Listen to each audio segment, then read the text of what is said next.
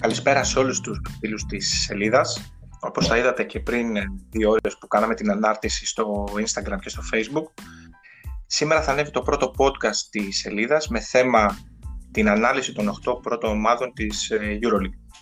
Όπως θα έχετε καταλάβει, η σελίδα αυτή αφορά αποκλειστικά το μπάσκετ, έχει αναλύσεις πάνω σε ομάδες, ε, προπονητές, παίχτες κτλ. Οπότε, όπως καταλαβαίνετε, είναι αμυγός μπασκετική. Ε, δεν κάνουμε κριτική, αυτό είναι το μόνο σίγουρο. Λέμε την άποψή μας, συζητάμε. Δεν είναι συνέντευξη, οπότε δεν είναι κάτι στημένο, είναι κάτι αυθόρμητο και λόγω της κατάστασης που δεν μπορούμε να τα πούμε και από κοντά τόσο εύκολα. Εκμεταλλευόμαστε την τεχνολογία και το κάνουμε κάπως σαν ε, ραδιοφωνικά. Ε, μαζί μας για σήμερα θα είναι ο φίλος μου και συμφοιτητής Φάνης Παναγιώτου. Ο Φάνης ε, ασχολείται με το μπάσκετ, όχι παικτικά, αλλά το πόστο του δημοσιογράφου, αν και νομίζω ότι το τελευταίο καιρό το έχει αφήσει λίγο. Ε, να μην σας λέω πολλά εγώ. Φάνη, καλησπέρα. Καλησπέρα Αντώνη, ή καλημέρα να πούμε, γιατί το podcast έχει αυτή τη μαγεία ότι ο καθένας μπορεί να το ακούσει όποτε θέλει. Ε, δεν δεσμεύει τον ε, ακροατή να το δει live. Ε, σε, σε ευχαριστώ που μου δίνεις την ευκαιρία να τα πούμε γιατί πραγματικά ε, είναι πολύ ωραία η δουλειά που κάνεις ε, και μάλιστα και χωρίς να είναι να στην επιβάλλει κάποιος, την κάνεις επειδή σου αρέσει το μπάσκετ και να μελετάς το μπάσκετ, γιατί αυτό ουσιαστικά είναι το, το κλειδί. Ε, και τα podcast ε, ήταν μια ιδέα που σου πρότεινα και εγώ και σου άρεσε. Είναι κάτι καινούργιο εδώ στην Ελλάδα. Ουσιαστικά πρόκειται για μπασκετικές κουβέντες παρείστικες, μέσα από ανάλυση πάντα. Ε, εσύ είσαι ο host, εσύ θα παίζεις μπάλα, θα είσαι ο playmaker, όπως ήσουν και κάποτε που παίζαμε μπάσκετ. Ε, πριν πολλά χρόνια. Εντάξει, δεν είχε πάρα πολλά. Ο τελευταίος μας τίτλος ήταν σε ένα τουρνουά φιλικό που ήταν πριν από 4-5 χρόνια. Δεν είχε πάρα πολλά. Σωστό, σωστό, σωστό. Ε, αλλά πλέον εσύ θα το κάνεις, ε, θα έχεις την μπάλα στα χέρια σου, θα κάνουμε κάποιες μπασκετικές κουβέντες και μαζί και ανυπομονώ και για κάποια podcast ε, δικά σου ε, σε στυλ scouting. Θα είναι πάρα πολύ ενδιαφέροντα εκτός από τα βίντεο που παρουσιάζεις να δούμε και λίγο τη, ε, να ακούσουμε και τη δική σου άποψη δηλαδή πάνω σε, κάτι, σε παίχτες που πολλοί δεν γνωρίζουν γιατί ουσιαστικά από το έχω καταλάβει αυτό είναι και που προσπαθείς πάνω απ' όλα να κάνεις Φυσικά θα... Υπάρχει πλάνο και γι' αυτό. Υπάρχει. Και φυσικά θα ασχοληθούμε και με τους ε, Star, όπως θα κάνουμε σήμερα με την EuroLeague.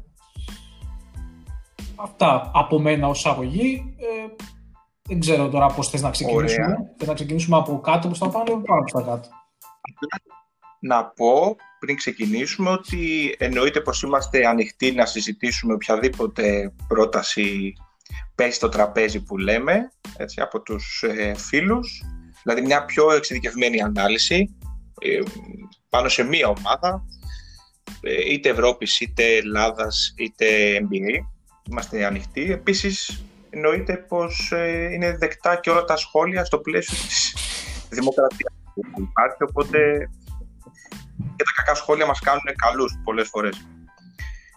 Αλλά μην το κουράζουμε το, θέμα. Ε, σκοπός τους ή άλλους δεν είναι να το τραβήξουμε από τα μαλλιά, να σας κουράσουμε και εσάς. Ούτως ή άλλως είναι μια πολύ δύσκολη περίοδος για όλους. Εμείς θέλουμε να είμαστε μια ευχάριστη νότα σε αυτούς τους δύσκολους καιρούς που βιώνουμε. Λοιπόν, για να μην ε, προλογώ πολύ κτλ. Ε, όπως θα είδατε, το σημερινό θέμα είναι οι 8 ομάδες πρώτες της ε, EuroLeague. Θα ξεκινήσουμε από την 8η θέση και θα πηγαίνουμε σιγά σιγά προς τα πάνω. Στην 8η θέση συναντάμε την ομάδα της ε, Μιλάνο με ρεκόρ 9-6. Η άποψή μου είναι ότι το ρεκόρ αυτό αδικεί νομίζω το ρόστερ της ομάδας και τον ε, προπονητή που έχει. Ένα προπονητή που τον ε, στήριξε από πέρυσι, ε, όντας από τις μεγαλύτερες μεταγραφές ας πούμε σε όλο τον κόσμο. Έτσι μιλάμε για τον ε, Μεσίνα, γνώστης των ευρωπαϊκών πάγκων, ήταν στο NBA βοηθός του Πόποβιτς του Σαν Αντώνιο Σπέρς. Ε, φέτος ε, η ομάδα έδωσε αρκετά λεφτά, αν δεν κάνω λάθος, πήρε παίχτες από το πάνω ράφι, δηλαδή πήρε ε, Delaney από την ε, Μπαρτσελώνα, Φάνη, άμα ξεχάσω κάτι με συμπληρώνει. Εννοείται, εννοείται, ναι. Ε, πήρε τον Σίλτς από την ε, Βασκόνια, πήρε τον ε, Ντατόμε από τη Φενέρ, πήρε τον Χάινς από την Τσεσεκά, πήρε τον, ε, τον Πάντερ, τον είπαμε. Πήρε τον Πάντερ, πήρε τον Λεντέι. Πήρε τον ε, Λεντέι. Ε, πήρε, το Σέρχη τον είχε. Ναι. Ή όχι; Τον είχε, τον είχε από πέρσι, ναι. Τον είχε, τον είχε. Ήταν ήδη ένα χρόνο σωστά. Οπότε, όπως καταλαβαίνετε, μιλάμε για μεταγραφές σχεδόν ε, καινούργιας ομάδας. Έτσι. Και πρώτη γραμμή όλοι. Ε, η άποψή μου είναι ότι με πρώτο σκόρε το Shields καταλαβαίνετε ότι η ομάδα δεν έχει στηθεί πάνω στον ε, Delaney όπως θα περιμένανε πάρα πολύ. Ε, βλέπετε και τον Μπάντερ που μονοπολεί πάρα πολύ το, τις επιθέσεις της Αρμάνι αφήνοντας στη δεύτερη μοίρα ε, τον ε, Μίτσοβ, τον ε, Ντατόμε, δηλαδή παίχτες που πριν 2-3 χρόνια είχαν διψήφιο μεσόωρο στην Ευρωλίγκα. Όχι ότι τώρα δεν έχουν, αλλά βλέπετε ότι είναι λίγο περίεργο το στήσιμο της ομάδας. Καταλαβαίνουμε ότι είναι οι δυσκολίες της εποχής και τα λοιπά με κρούσματα που μπορεί να σε αφήσουν λίγο πίσω, αλλά η άποψή μου είναι ότι όταν η ομάδα αυτή βρει ρόλους είναι πάρα πολύ επικίνδυνη. Βέβαια, ε, λέω αυτό και κλείνω για την Αρμάνη, να ακούσουμε και το Φάνη, ότι παρόλα τα μεγάλα ονόματα και τα λοιπά, για μένα κομικός παίχτης σε αυτή την ομάδα είναι ο, ο Ροντρίγκεθ. Είναι ο παίχτης που οργανώνει, που μπορεί να σκοράρει και να κάνει την ομάδα πάρα πολύ καλύτερη. Θα δείτε ότι στο παιχνίδι που δεν έπαιξε με τον Παναθηναϊκό, τι εικόνα είχε η Αρμάνη. Χωρίς να θέλω να μειώσω την νίκη του Παναθηναϊκού εννοείται. Είναι ένας παίχτης ο οποίος είναι βαρόμετρο για την ομάδα και ας πούμε ότι εισαγωγικά είναι ο πιο κοντά στα, σε αυτά που θέλει ο προπονητής. Δηλαδή, ο Ντιλέιν είναι λίγο πιο παρορμητικός παίχτης στην επίθεση, που είναι λίγο κορώνα γράμματα, ας το πούμε λαϊκά, για αυτό το επίπεδο. Φάνη. Συμφωνώ απόλυτα σε αυτά που είπες για την Αρμάνη. Ε, αυτό που προσπάθησε να κάνει ο Μεσίνα το καλοκαίρι, γιατί ο Μεσίνα ήταν και πέρσι ουσιαστικά, απλά πέρσι η χρονιά δεν ολοκληρώθηκε ποτέ λόγω του κορονοϊού. Ε, αυτό που προσπάθησε να κάνει ο Μεσίνα το καλοκαίρι είναι να, προσδώσει, να δώσει στην ομάδα του εμπειρία με, το, με παιδιά όπως ο, ο Ντατόμε και ο Χάιντς. Ε, και ποιότητα φυσικά με τους ε, Πάντερ Λεντέι που τους πίστεψε. Ειδικά ο Λεντέι τον δικαιώνει πάρα πολύ το Μεσίνα. Ε, ξέρουμε και από εδώ από την Ελλάδα ότι είχε ακούσει πάρα πολλά ο Αμερικανός ε, αλλά μας αποδεικνύει ότι δεν φταίει αυτός ε, που δεν βγήκε στον Ολυμπιακό. Ε, φταίνει οι συνθήκες. Γιατί έπαιζε και πέντε, που δεν είναι πέντε ποτέ. Το βλέπουμε και φέτος. Παίζει μόνο τέσσερα. Ε, εντάξει, για τον Πάντερ, εγώ απορώ πραγματικά πως αυτός ο παίχτης δεν έπιασε στην Ελλάδα. Δεν έπιασε στο Ολυμπιακό, μάλλον, γιατί στην Ελλάδα έπιασε. Στο, στην ΑΕΚ ήταν εξαιρετικός. Ε, αυτό που έχει καλό η Αρμάνι είναι ότι έχεις σκαμπανεβάσματα ε, είναι τυχερή όμως γιατί έχει καλό ρεκόρ ακόμη. Είναι θετικό το ρεκόρ της και είναι μέσα στην οκτάδα που έτσι όπως πάνε τα πράγματα είναι σημαντικό. Ε, και νομίζω ότι αυτό που θα τη βοηθήσει πολύ όταν ε, βρει ακόμη καλύτερα τα πατήματά της, όπως είπες, είναι ότι έχει καλούς closers. Έχει, έχει παίχτες φέτος που μπορούν να κλείσουν παιχνίδια, που είναι πάρα πολύ σημαντικό στην Ευρωλίγκα. Ε, να έχεις παίχτες που μπορούν να πάρουν την μπάλα όταν αυτή καίει. Φυσικά πρώτος από όλους είναι ο Σέρχιο, σε αυτό που λέω αλλά και ο Πάντερ είναι καλός closer και ο Shields. Δηλαδή, έχουν, ε, ε, πιστεύω ότι αυτό είναι πλεονέκτημα απέναντι σε κάποιε άλλες ομάδες που θα αναλύσουμε πιο πάνω. Ε, Όπως για παράδειγμα από το Rezenit ή ακόμα, ακόμα και η Bayern τη Αλγύρη. Έχει πιο καλούς. Ε, σωστό. Έχει πιο πολλή εμπειρία και δεν είναι ακριβώς εμπειρία, είναι ότι έχει παίχτες που μπορούν να πάρουν την μπάλα στο τέλος. Αυτό είναι πάρα πολύ σημαντικό. Και ειδικά όταν πάμε για playoffs χωρίς κόσμο, καταλαβαίνεις ότι αυτή τη στιγμή η Αρμάνι δεν είναι και πολύ πίσω. Δηλαδή, όταν πάμε για να παίξουμε playoffs χωρίς κόσμο, είναι μια χαρά αυτή τη στιγμή θεωρώ. Ε, με τα αναμενόμενα σκαμπανεβάσματα, γιατί έχει αλλάξει πάρα πολύ το ρόστερ της για ακόμα μια χρονιά. Σωστό αυτό που λες. Επίσης να πω ότι μπορεί να χρησιμοποιήσει και σχήματα αρκετά κοντά. Δηλαδή να πάει στο 5 ο Χάινς, στο 4 ο Ντατόμε Παίζει, παίζει σε ειδικές συνθήκες που λέμε. Ναι, δεν έχει κι άλλον 7 footer μετά τον Ταρτσεύσκι. Έχει ακολουθήσει την εποχή ο, ο Μεσίνα και δεν έχει. Έχει και τον το Brooks. Είναι το Brooks που ναι, ναι, είναι 4-5. Δεν, δεν έχει πάει να πάρει ψήλου. Αυτό. Μεγάλα κορμιά ο Μεσίνα φέτος. Ακολουθεί τον μπάσκετ και είναι, είναι μια χαρά. Έχει, ε, ε, ναι, και έχει και αρκετά προβλήματα. Το, το, το, ε, σωστά, σωστά. Απλά να συμπληρώσω ότι είχε δύο ψηλούς. Το Κεντάιτη τον έδωσε στην ε, Zenit. Ναι, το Κουντάιτη, ναι. Δηλαδή προσαρμόστηκε. Το Κουντάιτη. Ναι, ναι. ναι ο Κεντάιτη είναι στην ε, Βασκόνια. Δηλαδή προσαρμόστηκε και αυτό στα, στα δεδομένα της ε, ναι, ναι. Όχι, έχει καλή, έχει καλή ομάδα και α, δεν έχει πάει άσχημα. Δηλαδή παρόλο που του βλέπεις κάποιος στην 8η θέση δεν είναι άσχημη πορεία της και με δεδομένο ότι έπαιξε και σχεδόν ένα μήνα χωρίς τον Μπάντερ. Κάποια στιγμή έλειψε και ο Ντιλέινι. Τώρα, όπως είπες και εσύ, έλειψε ο Ροντρίγκεθ. Οπότε νομίζω ότι όλα καλά για την Bayern. Για τη Μιλάνο, συγγνώμη. Σωστά, σωστά. Ωραία, ανεβαίνουμε μια θέση. Πάμε στην 7η που θα συναντάμε την ε, Βαλένθια με ρεκόρ 17. Η άποψη δικιά μου είναι ότι η Βαλένθια είναι μια πάρα πολύ σοβαρή ομάδα την έχω σε ένα group με άλλες δύο ομάδες που τις βλέπω και χαίρομαι, να το πω έτσι απλά, ε, με αρχές σε άμυνα και επίθεση. Κινήθηκε και αυτή πάρα πολύ καλά το καλοκαίρι. Πήγε να πάρει τον ε, Ντεκολό, δεν κατάφερε να κάνει την επιστροφή, γιατί από εκεί ξεκίνησε ο, ο Ντεκολό. Βέβαια πήρε Χέρμανσον από Άλμπα, Ντέρι Williams από Φενέρ, Κάλινιτς από Φενέρ. Νομίζω αυτούς. Δεν έκανε άλλες μεταγραφές. Έκανε νομίζω αυτές τις τρεις, τέσσερις αλλά είναι μεταγραφές ε, μιλάμε το πάνω ράφι όχι δεύτερη και τρίτη σειρά αυτών με ρεκόρ 17 και αυτή με τα σκαμπανεβάσματα βέβαια ε, έχει την απουσία του Μαρίνκοβιτς Ενός παίχτη που έχει γίνει και draft από τους ε, Σακραμέντο. Κάποιοι τον παρουσιάζανε και ως νέο Μπογκδάνοβιτ πριν ε, δύο χρόνια από την Παρτίζαν που τον πήρε η Βαλένθια. Εννοείται πως ε, είναι ακόμα prospect και εννοείται πως θα είναι τεράστια προσθήκη μόλις επιστρέψει. Ε, και αυτή με τα σκαμπανεβάσματα, βέβαια, εδώ μπορεί να δικαιολογηθεί το ότι συμμετέχει σε ένα πάρα πολύ δυνατό πρωτάθλημα. Δηλαδή, χαρακτηριστικό παράδειγμα ήταν ότι κέρδισε μέσα στην Μπαρτσελώνα, στο Ισπανικό Πρωτάθλημα, νομίζω παίζανε τρίτη, και την Παρασκευή έχασε στην έδρα της από την Άλμπα. Ε, όπως καταλαβαίνετε ότι δεν υπάρχει λογική σε αυτά τα δύο αποτελέσματα. Βέβαια, ξαναλέω ότι τη θεωρώ πάρα πολύ σοβαρή ομάδα, ε, με παίχτες πάρα πολύ καλούς, σε όλες τις θέσεις, και μου αρέσει πάρα πολύ η λειτουργία της Επίσης έχει το ωραίο το ότι χρησιμοποίησαν δεύτερο playmaker τον ε, Ντούμπλεβιτς. Θα δείτε ότι σε πάρα πολλές επιθέσεις τον τοποθετούν ε, στην κορυφή του τριπόντου γιατί έχει πάρα πολύ καλό vision και μπορεί να διαβάσει την αντίπαλη άμυνα και να μοιράσει αρκετές assist.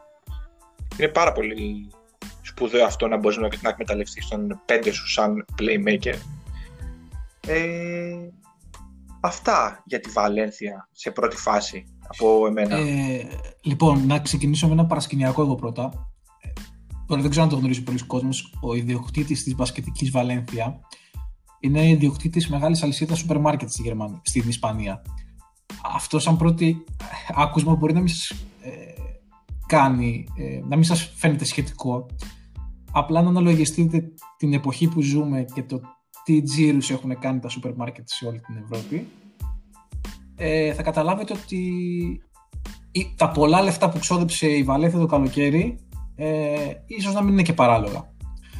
Η Βαλένθια όντως το καλοκαίρι πήρε πολύ καλούς παίχτες και με αρκετά μεγάλα συμβόλαια, όπως για παράδειγμα ο Κάλινιτ και ο Πρέπελιτς. Επένδυσε. Σωστά, ξεχάσαμε να φέρουμε και τον Πρέπελιτς που είναι και ναι, πρώτος Επένδυσε στο, στον προπονητή της, τον πίστεψε γιατί θα μπορούσε να έχει αλλάξει και προπονητή, αλλά την είχε βάλει σε ένα καλό τρυπάκι την ομάδα και τον πίστεψε έφτιαξε μια ομάδα με καλά playmaker όπως είπες και εσύ και ο Χέρμασον είναι πολύ καλός και ο Βαν Ρόσον και ο Βίβε. Ε, βέβαια, ναι, ο Τούμπλεβιτς όπως ανέφερες δεν μπορώ να παρά να συμφωνήσω. Είναι εξαιρετικός ψηλός. Αλλά δεν είναι μόνο Έχει κάνει πολύ καλή δουλειά η Βαλένθια σε όλη τη δομή του ρόστερ. Δηλαδή έχει φέρει έναν παίχτη που για πίσω από τον Τούμπλεβιτς είναι εξαιρετικός. ο Τόμπι φέτος είναι πάρα πολύ καλός. Είναι πολύ, καλ... είναι πολύ καλύτερος από τα τελευταία χρόνια και έχει αυτό επειδή το μπάσκετ το ξέρεις καλύτερα από μένα είναι το Α και το Ω να ξέρεις το ρόλο σου και να την έχεις αντιληφθεί. Νομίζω ότι στη Βαλένθια όλοι ξέρουν τι πρέπει να κάνουν. Όλοι. Και είναι τρομερά καλό αυτό. Αυτό. Είναι τρομερά. Είναι ομάδα. Ξέρουν ακριβώς τι πρέπει να κάνουν, ξέρουν ακριβώς τα λεπτά και έχει και, έχει και μπασκετικούς ψηλούς. Δηλαδή και ο Λαμπερί είναι πολύ καλός ψηλός. Ε, Πάρα πολύ. πολύ καλός και πολύ χρήσιμος πράγμα. Ναι. Και, και, και, ο Ντούμπιβιτς και ο Τόμπι ε, και πρόσθεσε τρομερή εμπειρία με τον Κάλνιτ ε, στην ε, πεντάδα της. Ένας παίκτης που ποτέ δεν είναι στάρα, αλλά κάνει πάρα πολλά πράγματα. Ε, θα πάει καλά. Αναμενόμουν και αυτή τα σκαμπανεβάσματα. Για μένα, να σου πω την αλήθεια, δεν είναι και έκπληξη που βρίσκεται μέσα στην οκτάδα, όπως είναι για παράδειγμα οι άλλες που θα συζητήσουμε, η Zenit και η Ζαλγκύρη, για κάποιους. Θεωρώ ότι η Βαλένθια με τα λεφτά που έριξε και με την ομάδα που έφτιαξε πρέπει να βρίσκεται εκεί. Βέβαια, έχει αυτό που σημείωσε είναι πάρα πολύ σημαντικό για τη Λίγκα Εντέσα. Και αυτή τη στιγμή η Βαλένθια είναι στο 16 στη Λίγκα Εντέσα, είναι 7η. Δηλαδή ε, πληρώνει εν μέρη την καλή της πορεία στη EuroLeague και επειδή τυχαίνει να παρακολουθώ και λίγο το Ισπανικό βράθμα, δεν ξέρω μήπως και το βάρος τους έχει πέσει αποκλειστικά στο να βρεθούν στα playoffs της EuroLeague. Τουλάχιστον προς ώρας. Δεν είναι κακό αυτό. Προφανώς σε καλό θα τους βγει για την EuroLeague, αλλά βλέπεις ότι είναι πολύ δύσκολο σε σχέση με άλλες ομάδες που παίζουν στη VTB, στην Ιταλία, στην Ελλάδα. Σωστά, σωστά. Ε, δεν έχω να συμπληρώσω κάτι άλλο. Ε, για μένα είναι ομάδα που θα διεκδικήσει την τέταρτη θέση στο Final Four. Νομίζω τις τρεις πρώτες, θέλοντας και εμεί ξέρουμε ποιες θα είναι, αν κυλήσουν όλα λογικά. Νομίζω ότι έχει αρκετές, έχει αρκετές Εγώ κρατάω με επιφυλάξει για τα playoffs, γιατί δεν υπάρχει έδρα. Και θεωρώ Σίγουρα. ότι θα δούμε πάρα πολλές ε, ανατροπές, αλλά αυτό θα το δούμε εν καιρό. Ε, Θες να πάμε λίγο στις Αλγύρε. Να να πω λίγο την γιατί Επόμενη... η αλήθεια είναι ότι η Ζαλγκύρη φέτος την περίμενα χειρότερη. Είναι η μόνη ομάδα την πρώτη οχτάδα που δεν περίμενα να μπει, να είναι εκεί που είναι. Και το πιο εντυπωσιακό με της Ζαλγκύρη δεν είναι ότι έκανε στην αρχή ένα 5-0 6-0, θυμάμαι, το οποίο ευθυνδιάσε τους πάντες, αλλά ήταν και μια, ένα δίμηνο πολύ περίεργο την Euroleague. Ε, με τον κορονοϊό και όλα αυτά. Προφανώς εκμεταλλεύτηκε καταστάσεις η Ζαλγκύρη, αλλά τώρα έχει επιστρέψει με ένα νέο 5-0. Αυτό είναι το, εντυπωσιακό για μένα για τις Αλγύρης ε, η οποία... Η αντίδραση. Δεν σ' άκουσα. Η αντίδραση. Ναι, περίμενα να ξεφουσκώσει. Γιατί ερχόταν νομίζω από ένα κακό σερι 5-0 και έκανε την νίκη του Παναθηναϊκό. Αυτή τη στιγμή έχει ένα ρεκόρ 17 που ουσιαστικά πρέπει να είναι χωρισμένο σε τρία σημεία. Δηλαδή ένα σερί μεγάλων νικών, ένα σερί μεγάλων νικών και ξανά τώρα ένα σερί με, ε, συνεχόμενων νικών.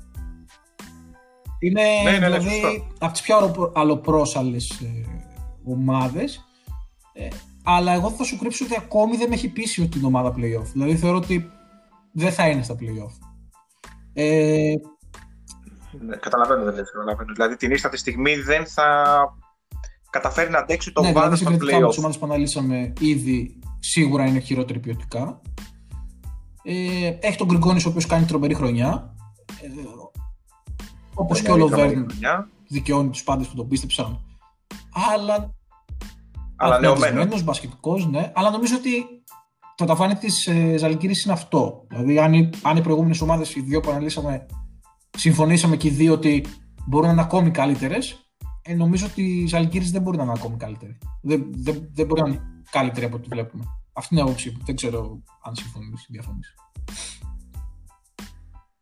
Ε, κοίταξε. Κανείς δεν περίμενε είναι η αλήθεια της Αλγύρης αυτή τη στιγμή να βρίσκεται σε αυτή τη θέση. Ε, ειδικά μετά την ε, φυγή του Σάρας, όλοι πιστεύαμε ότι θα είναι από τις τελευταίες ομάδες. Χωρίς να έχει κάνει και εντυπωσιακές κινήσεις στο μεταγραφικό παζάρι. Ε, κράτησε τον ε, Γκριγκόνης, τον ε, δηλαδή η ομάδα είναι στημένη γύρω από αυτούς. Έφερε στους ψηλούς τον ε, Λοβέρ, ένα παιδί okay, με τεράστια εμπειρία, δηλαδή έχει παίξει Κίμκι, NBA, στη Φενέρ. Ε, νομίζω είναι ξεκάθαρο το ότι είναι ομάδα προπονητή. Εντάξει, είναι και λίγο στο DNA του λαού, ας το πούμε έτσι, ε, λαϊκά, ότι ok, okay, είμαστε ομάδα, δεν έχουμε εδώ πέρα κάποιον να μας ε, πηγαίνει μπροστά, είμαστε όλοι μαζί, άμυνα, επίθεση. δηλαδή είναι μοιρασμένοι οι ρόλοι. Το περίεργο είναι ότι την ανέλαβε ένας προπονητής, ο Σίλερ, που ήρθε βοηθός, ως βοηθός μάλλον από το NBA. Ένας ε, Αμερικάνος, Αμερικανοθρεμένος, ας το πούμε καλύτερα, γιατί δεν είναι Αμερικάνος. Ε, ήταν λογικό τη μία το 5-0 να σου πω προπονητικά γιατί οι Αμερικάνοι δίνουν πάρα πολύ βάση στο γρήγορο φορμάρισμα στις ε, προετοιμασίες. Οπότε δεν μου κάνει εντύπωση το γρήγορο ξεκίνημα και η αμέσως ε, συνεχόμενη πτώση που είχε. Οπότε, δηλαδή, προπονητικά είναι λογικό για όποιον το έχει ψάξει. Δηλαδή, θυμάσαι και ότι ο Ολυμπιακός του Μπλατ είχε ξεκινήσει ναι, πολύ δυνατά. Δεν το ξέρω, αλλά το ακούω. Ναι, Αυτό. Ε, και εγώ πιστεύω ότι δεν ξέρω αν μπορεί να σηκώσει το βάρος της Οχτάδα. Προς το παρόν παίζει ένα πολύ ωραίο μπάσκετ. Γρήγορο μπάσκετ, είναι ξεκάθαρη ρόλη. Είναι πολύ σημαντικό αυτό. Έχει ένα παιδί που έχει βγει μπροστά τον ε, Γκριγκόνη, που κουβαλάει την ομάδα, ας το πούμε έτσι. Ε, δεν ξέρω κατά πόσο θα αντέξει. Δηλαδή το βάθος του, του πάγκου δεν ξέρω αν θα μπορέσει να κάνει support στην πρώτη πεντάδα που είναι αρκετά καλή για αυτό το επίπεδο. Δεν ξέρω. Εδώ είμαστε. Εγώ αν πω το δούμε. Θα το στο, στο όχι. Στο να μην είναι στα. Να μην μπει στα playoffs. Στο να μην μπει playoff. Έχει λογική. Μπορώ να σου πω ότι δεν έχει λογική. Αν σκεφτούμε ότι εκτός οκτάδας αυτή τη στιγμή βρίσκονται Φενέρ, Μακάπη, Ολυμπιακός. Δηλαδή υπάρχουν ομάδες που μπορούν να διεκδικήσουν πολύ άνετα την είσοδο. Έφες που ανεβαίνει για αυτή. Ωραία. Αυτά για Ζάλγιρις. Προχωράμε μια θέση επάνω στην ε, Zenit με ρεκόρ 15. Ε, να θυμίσω ότι είναι η ομάδα που ταλαιπωρήθηκε πιο πολύ από όλες με κρούσματα κορονοϊού, αν θυμάστε, και έχει πολλές αναβολές στην αρχή. Μια ομάδα με μεταγραφές παντού. Πήρε τον ε, Πασκουάλ στη θέση του πάγκου, πήρε τον Μάνο Παπαδόπουλο του στη θέση του team manager, ένα άνθρωπο που γνωρίζει πάρα πολύ καλά την ε, EuroLeague και έφερε ε, παίχτες αρκετά καλούς, δηλαδή δεν δυσκολεύτηκε να ξοδέψει. Εντάξει, έχει και ένα χορηγό πολύ βαρβάτο, που είναι και από τους χορηγούς της ε, EuroLeague. Έφερε Πάγκος, για μένα είναι τεράστια κίνηση αυτή. Ένα playmaker πάρα πολύ εξελίξιμο και σοβαρό άλλωστε είναι και πρώτος σκόρερ της ε, ομάδας. Έφερε τον ε, Γκουντάιτης, ένα πάρα πολύ αυτό σοβαρό παιδί από την ε, Μιλάνο με εικόνες και τα λοιπά, από το καλύτερο επίπεδο.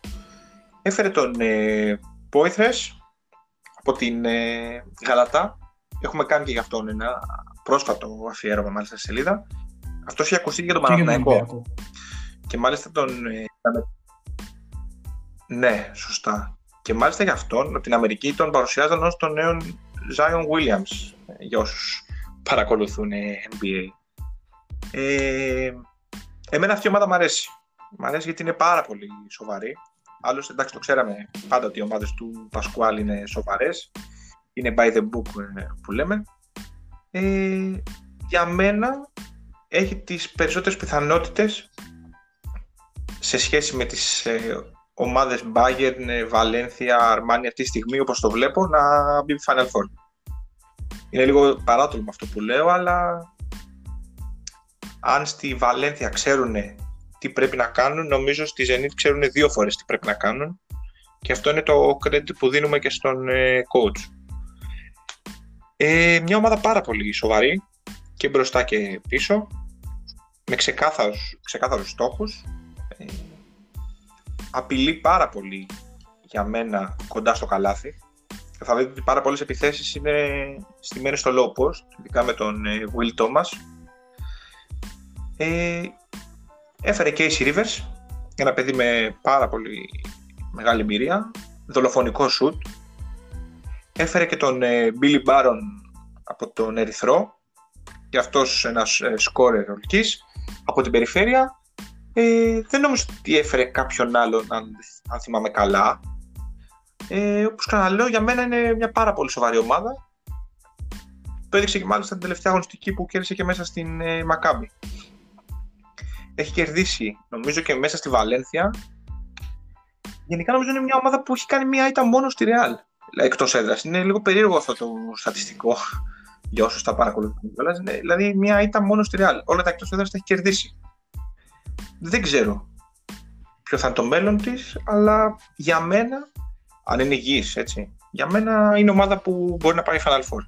Λοιπόν, ε, θα υπερθεματίσω αυτά που είπες. Η Zenit έχει 7-2 εκτός έδρας. Δεν θυμάμαι ποια είναι η δεύτερη ήττα και εγώ, αλλά έχει 7-2. Είναι η καλύτερη άμυνα της EuroLeague αυτή τη στιγμή, με 73 πόντους παθητικό μεσόωρο. Βέβαια είναι και η τέταρτη χειρότερη επίθεση, αλλά δεν νομίζω ότι τους νοιάζει πάρα πολύ αυτό. Ε, Όχι. Για το θέμα του Final Four που είπες, αν και εμένα η άποψή μου είναι ότι φέτος δεν μετράνε οι έδρες, αυτό το 7-2 εκτός έδρας είναι πολύ υπέρ αυτού που λες, ότι δεν είναι καθόλου απίθανο να πάει στο Final Four. Μια ακόμα σημείωση που θέλω να κάνω πριν από την άποψή μου είναι ότι η Zenit είναι και πρώτη στη VTB με 9-1, το οποίο είναι επίσης σημαντικό, γιατί δεν είναι και πολύ εύκολη λίγα. Είναι, εντάξει, ναι, δεν είναι και Ισπανική λίγα, αλλά δεν είναι και Ελλάδα, να το πούμε και έτσι. Ε, έχει 9-1 αυτή τη στιγμή και είναι πρώτη. Ε, και είναι και μες στους στόχους τους νομίζω να πάνε καλά και στη VTB, εκτός από την ε, EuroLeague. Η τεχνογνωσία του Μάνου Παπαδόπουλου νομίζω τους έχει βοηθήσει πάρα πολύ όπως είπες. Αλλά να βάλω μια παρένθεση, ενώ και εμένα μου αρέσει ο Πασκουάλ προπονητικά και συμφωνώ μαζί σου ότι πάντα οι ομάδε είναι οργανωμένες και σωστές αρκετά από αυτά τα παιδιά ήταν από πέρσι στην ομάδα τους είχε φέρει ο Πλάθα. Γιατί εγώ θεωρώ ότι ο Πλάθα όχι αδικήθηκε, εντάξει, αδικήθηκε λίγο κάπως πέρσι που έφυγε, έτσι όπως έφυγε. Ε, είχε φτιάξει μια καλή ομάδα. Η Zenit από πέρσι ήταν μια ομάδα με αρχές. Ε, δηλαδή, ο Γουίλ Τόμα, ο Πονίτκα, ε, ο Μπάρον, ο Χόλιντς, όλα αυτά είναι παιδιά που ήταν από πέρσι με τον ε, Πλάθα. Ε, οι προσθήκες των, απλά φέτος οι προσθήκες των Πάγκος και, του, και του Κουτάιτη την έχουν πάει σίγουρα ένα επίπεδο πάνω.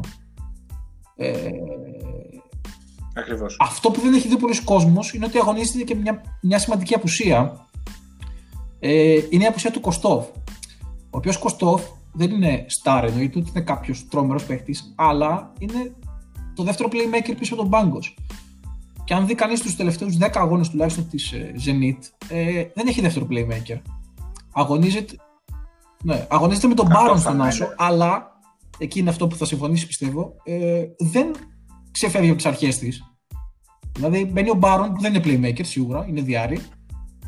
Ε, αλλά δεν ξεφεύγει τις αρχές της. Ε, εγώ επειδή έτυχε να παρακολουθήσω το παιχνίδι με τη Μακάμπη, την κέρδισε κανονικά. Δηλαδή, επειδή ξέρεις και εσύ στο μπάσκετ, μπορεί να υπάρξει η τύχη, να πεις ότι κάποιος τα βάλε όλα, μπορεί να υπάρξει ο κλειφτοπόλεμο, μπορεί να υπάρξουν πάρα πολλά η Zenit πήγε στο, στο Τελαβίου και κέρδισε τη Μακάμπη. Την κέρδισε απλά, δηλαδή ήταν καλύτερη ομάδα. Αυτή η νίκη για μένα δείχνει πάρα πολλά. Ε, και εγώ θα προσθέσω και μια παράμετρο ακόμη, την οποία θα την αναφέρω και στη ΣΕΚΑ. Δεν ξέρω βέβαια αν συμφωνείς. Νομίζω ότι οι ομάδες που είναι λίγες αριθμητικά, δηλαδή που έχουν 6-7 καλούς παίκτες, και από εκεί πέρα οι άλλοι είναι κάπως ρολίστες να το πω, είναι πιο εύκολο να βρουν χημεία. Νομίζω ότι η Zenit το έχει αυτό. Δηλαδή δεν έχει. Ε, έχει, έχει βαθυρόστερο, έχει κάποιους Ρώσου που τη βοηθάνε όπως ο Πούσκοφ και ο, και ο Ζούπκοφ που είναι καλοί, αλλά νομίζω ότι έχει βασίζεται σε 6-7 παίχτε και αυτό έχει βοηθήσει τον Πασκουάλ να, να, βρει, να βρει την ομάδα του, να, να βοηθήσει να βρει την ομάδα, τα πατήματά της. Ε, μ' αρέσει πάρα πολύ η Zenit και το τελευταίο που θα πω για να συμπληρώσω πάνω σε αυτήν την ομάδα που μας αρέσει και στους δύο είναι ότι το ρεκόρ της είναι εξαιρετικό. Δηλαδή, μπορεί να έχει 10 νίκες, αλλά έχει 15 μάτς. Δηλαδή, αν τυχόν πάρει τα δύο ξαναβολής, θα είναι στη δεύτερη θέση με το 15. Είναι εξαιρετικό το, το ρεκόρ της. Ακριβώς. Ε, αυτό που ήθελα να σου πω είναι ότι η δεύτερη της ήταν στη Jessica Δηλαδή, τώρα μιλάμε για πέντε ήττες που συνολικά, συνολικά που οι δύο είναι εκτός έδρας ε, στην Τσεσεκά και στην Ρεάλ. Οπότε καταλαβαίνετε ότι δεν μιλάμε απλά για ναι. δύο ήττες. Ε, τεράστια παράμετρος ότι ακριβώς αυτό που είπες ότι πίσω από τον Πάγκος ε, είναι ο Κωστόχ που είναι το δεύτερο playmaker δεν ξέρω κατά πόσο μπορεί να αντέξει την πίεση όταν λογικά για μένα είναι στα play-off η ομάδα αυτή, όταν θα έρθουν τα play-off. Δηλαδή, αν οι ομάδες είναι πολύ πιο διαβασμένες κτλ., να χτυπήσουν το μπάγκος μέσα από διάφορα plays, να τον φορτώσουν με φάουλ και από εκεί και πέρα δεν ξέρω τι θα γίνει. Δηλαδή, ο μόνος μου ενδιασμός είναι σε, αυτό, σε αυτή τη θέση ακριβώς που ανέφερες. δεν είναι κακός ο Κωστός. Εντάξει, δεν είναι κακός. Ξέρουμε ότι. Όχι, σε καμία περίπτωση, σε καμία περίπτωση, αλλά ξέρεις ότι όταν η Τσεσεκά θα σου βάλει τον ε, hacker δεύτερο playmaker, εσύ θα πρέπει να απαντήσεις με τον Κωστόφ. Δεν θέλω να δεν μειώνω κανένα παίχτη, αλλά ναι. εκείνη την ώρα μετράει νομίζω η εμπειρία, το όνομα. Αλλά πιστεύω θα είναι στα πλέον. Ναι. Πιστεύω θα είναι. Αυτά. Θα είναι. Ε, και, και το, το ξαναβολείς στο ένα να πούμε με τον Παναθηναϊκό. Λοιπόν. Τον οποίο Παναθηναϊκός θα τον αντιμετωπίσει τελικά πρώτο, πρώτα στο ΆΚΑ και μετά στην Αγία Πετρούπολη. Και το άλλο δεν θυμάμαι ποιον είναι. Νομίζω είναι με την. Με την, με Βιλερμπάν έχει παίξει; Το άλλο ξαναβολής τώρα. Ναι, Μήπως δύο Με τη Βιλερμπάν. Δεν ξέρω, δεν ξέρω. Εντάξει. Και να πούμε βέβαια, αν θέλουμε να, το, να τα λέμε όλα, ότι ο Ολυμπιακός ήταν αρκετά τυχερός που την πέτυχε ακριβώς μετά τον κορονοϊό και την κέρδισε σχετικά εύκολα στην Αγία Πετρούπολη. Δεν ξέρω αν παίζαν τώρα το ίδιο μάτς, ε, αν θα ήταν αυτό το αποτέλεσμα. Δεν θέλω κι εγώ με τη σειρά μου να μειώσω σε καμία περίπτωση την δίκη του Ολυμπιακού, αλλά την πέτυχε μετά από ένα μήνα πραξίας. Και σίγουρα αυτό μέτρησε υπέρ του. Και είχε πάρει ένα πάρα πολύ σημαντικό διπλό Ολυμπιακό τότε στην Αγία Πετρούπολη. Νομίζω ότι αυτή τη στιγμή ε, επιθετικά ο Ολυμπιακός έχει βρει λίγο ρυθμό. Βλέποντας τα δύο τελευταία. Ναι, ναι, δεν αποκλείω να κέρδισε πάλι, απλά έχει κερδίσει πραγματικά εύκολα. Ναι. Αυτό. Πάμε στη Μπαρσελόνα. Οκ, προχωράμε. Είναι η ναι, Bayern με ρεκόρ 16. Ναι, είναι πιο. Ακριβώς το ίδιο. Ακριβώς το ίδιο. Ναι, οπότε και μάλιστα στο μεταξύ του και Εντάξει, εγώ δεν έχω να πω πάρα πολλά εδώ πέρα για την Barcelona. Ε, νομίζω ότι θα έχεις να πεις περισσότερα. Εγώ αυτό που θα πω είναι ότι. Ε, θα, θα προσπαθήσω να περισπιστώ λίγο το Γιασκεβίτσου γιατί τον έχουν βάλει όλοι στη γωνία και τον χτυπάνε αυτή τη στιγμή. Εγώ θα πω ότι γενικά είναι ένας πάρα πάρα πολύ δύσκολος σύλλογος ε, να δουλέψει εκεί. Το έχουν πει άνθρωποι που έχουν δουλέψει όπως ο Γιώργος Παρτζόκα, ότι υπάρχει πάρα πολύ πίεση, υπάρχουν πάρα πολλά πράγματα που κάνουν δύσκολη τη ζωή ενός προπονητή. Ε, και δεν πρέπει να ξεχνάμε ότι ο Χιασκεβίτσο αυτή τη στιγμή κουτσάρει μια ομάδα που δεν είναι δικιά του. Αυτό πολλοί το αντικρούν με το επιχείρημα ότι OK, έχει τον Μύρο που παίρνει 5 εκατομμύρια, έχει τον Ντέβις που παίρνει 2 εκατομμύρια, έχει τον άλλο. Εσύ που είσαι προπονητής, μπορείς να απαντήσεις καλύτερα σε αυτό. Εμένα η άποψή μου είναι αυτή ότι όταν δεν έχεις μια ομάδα που είναι, όταν η ομάδα δεν είναι δικιά σου, είναι πιο εύκολο να γίνουν και λάθη και να μην παίζεις το μπάσκετ που θέλεις εσύ. Εγώ αυτό θα πω για την Παρσελόνα και εννοείται ότι το 11-6 δεν είναι αντιπροσωπευτικό της ποιότητάς της, αλλά το μέλλον θα δείξει. Ακριβώς. Ε, νομίζω ότι η μόνη μεταγραφή Μόνο καλά, που έκανε η Παρσελόνα με ήταν ο Νίκ. Και νομίζω ήταν ξεκάθαρη επιλογή του Σάρας. Ήθελε ένα παίχτη που να μπορεί να συνεννοηθεί μπασκετικά, ας το πούμε έτσι. Ε, όλη η ομάδα είναι στημένη στον Μύρωτιτ. Λογικό. Εντάξει, μιλάμε για ένα παίχτη τώρα κλάσης ε, NBA. Δεν μιλάμε τώρα για τα όρια της Ευρώπης. Φαίνεται αυτό νομίζω. Ε, okay. έχει δίπλα του παιχταράδες. Από πού να αρχίσεις και πού να τελειώσεις. Έγινε βέβαια αυτό το περιστατικό με τον Ερτέλ που δεν ξέρω κατά πόσο μπορεί να αλλάξει τις ισορροπίες μέσα στην ομάδα γιατί ok, okay, οι παίχτες είναι παίχτες είναι μαζί. Είναι ένα σύνολο. Όταν πας να το σπάσεις δεν ξέρω κατά πόσο κάνεις καλό ή κακό. Δεν θέλω να, να πω γιατί εντάξει όταν δεν είσαι μέσα σε μια ομάδα δεν ξέρεις τι γίνεται. Και δηλαδή, τώρα εμείς μιλάμε με αυτά που διαβάζουμε. Ε, πιστεύω ότι όταν η Μπαρτσελόνα βρει ηρεμία, ε, δεν θα ήταν καλό να τη βρει σε αντίπαλο στα play-off. Ε, αυτή είναι η άποψή μου. Είναι μια πάρα πολύ καλή ομάδα, δουλεμένη, χωρίς αυτούς που πιθανό να ήθελε ο Σάρας μαζί του. Νομίζω ότι είχε ακουστεί κιόλας ότι ήθελε να πάρει και τον Γκριγόνη και τον Γουόχαρ μαζί. Εγώ αυτό είπα πριν και ξέρω, έχω διαφωνήσει με κάποιου φίλου από αυτού ότι θεωρούν ότι δεδομένου ότι πρέπει να πετύχει ο Σάρας επειδή έχει αυτούς τους παίκτες. Και εγώ το κοιτώντας μπασκετικά και όχι μπατζετικά, θεωρώ ότι, θεωρώ ότι είναι δύσκολο για ένα προπονητή ναι. να μην φτιάχνει ίδιο στην ομάδα. Δεν ξέρω, εσύ είσαι προπονητής, μπορεί να το πεις καλύτερα. Εντάξει, είναι εύκολο να κάνουμε την κριτική, ξέρεις τώρα από τον καναπέ που λέμε. Άλλο να είσαι μέσα και άλλο απ' έξω. Ναι. Το έχουμε το συνήθεια αυτό και σαν χώρα νομίζω να έχουμε εύκολα την άποψη. Ε, κοίταξε, η Μπαρτσελώνα είναι μια ομάδα που, σου ξαναλέω, λίγο να βρει ρυθμό, νομίζω ότι χάνεις. Δεν το πολύ συζητάς. Βέβαια παρουσιάζεις μια αστάθεια και αυτό μου κάνει πολύ μεγάλη εντύπωση. Δηλαδή, περίεργα αποτελέσματα. Ok, okay, είναι και αυτό το Ισπανικό πρωτάθλημα, αλλά νομίζω ότι δεν είναι δικαιολογία για αυτές τις ομάδες αυτού του επιπέδου. Κοίτα, δεν υπάρχουν δικαιολογίες για μια τέτοια ομάδα. Θα... Δεν την περίμενα με 16. Η, η, δεν την περίμενα με 16. Μια ομάδα με τέτοιο budget δεν πρέπει να έχει δικαιολογίες, αλλά κάποιος ψάχνοντας μπορεί να βρει δικαιολογίες. Η μία είναι ότι δεν έχει δεύτερο playmaker. Καλό, καλό, το, το αν έχει πάρει καλή απόφαση ή όχι ο Σαρούνας με τον Ερτέλ δεν θα το κρίνουμε εμείς όπως λες από τον καναπέ μας. Ε, εγώ μπορώ να πω ότι μου αρέσει και το κράταγα, εσύ μπορεί να πεις όχι, ο Σάρας έχει τη δική του άποψη. Το, το θέμα είναι ότι αριθμητικά, και ξέρω, άστο ποιος είναι ο Ερτέλ, αριθμητικά δεν έχει δεύτερο playmaker. Και ε, επίσης παίζει εδώ και ένα με ένα μισή μήνα χωρίς τον Κλαβέρ.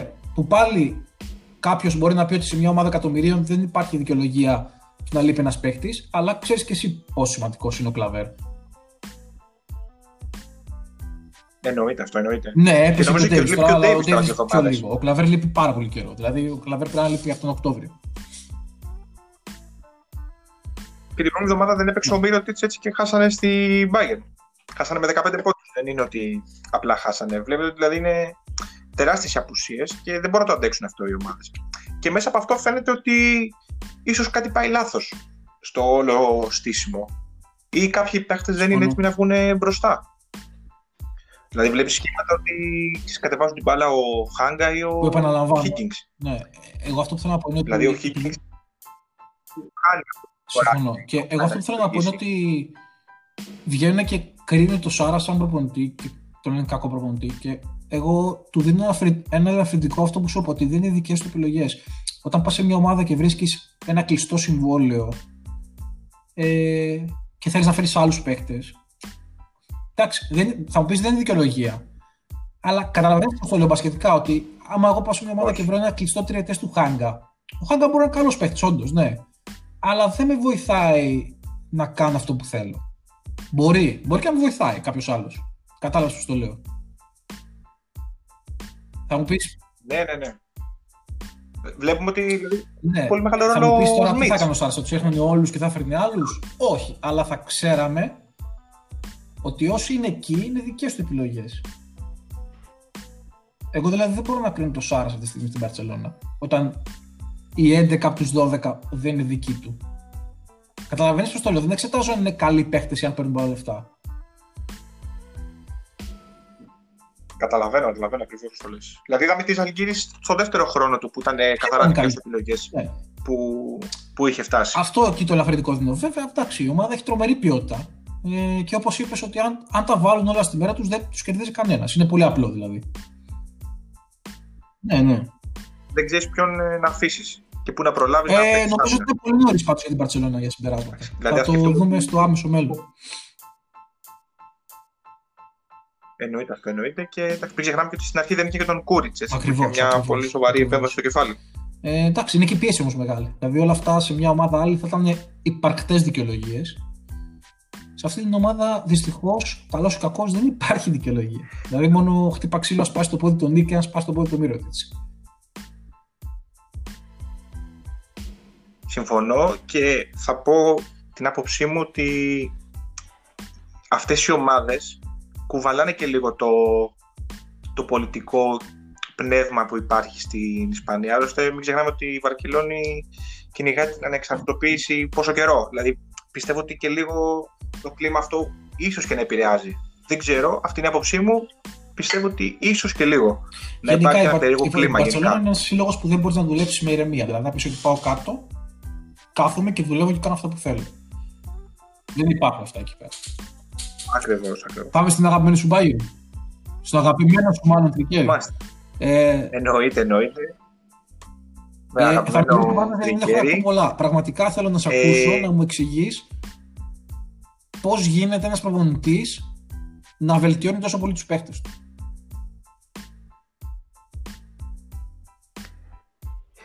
Κοίτα, για μένα είναι αυτή η ευχάριστη έκπληξη της ε, EuroLeague μέχρι στιγμής. Τη θεωρώ πάρα πολύ καλή ομάδα.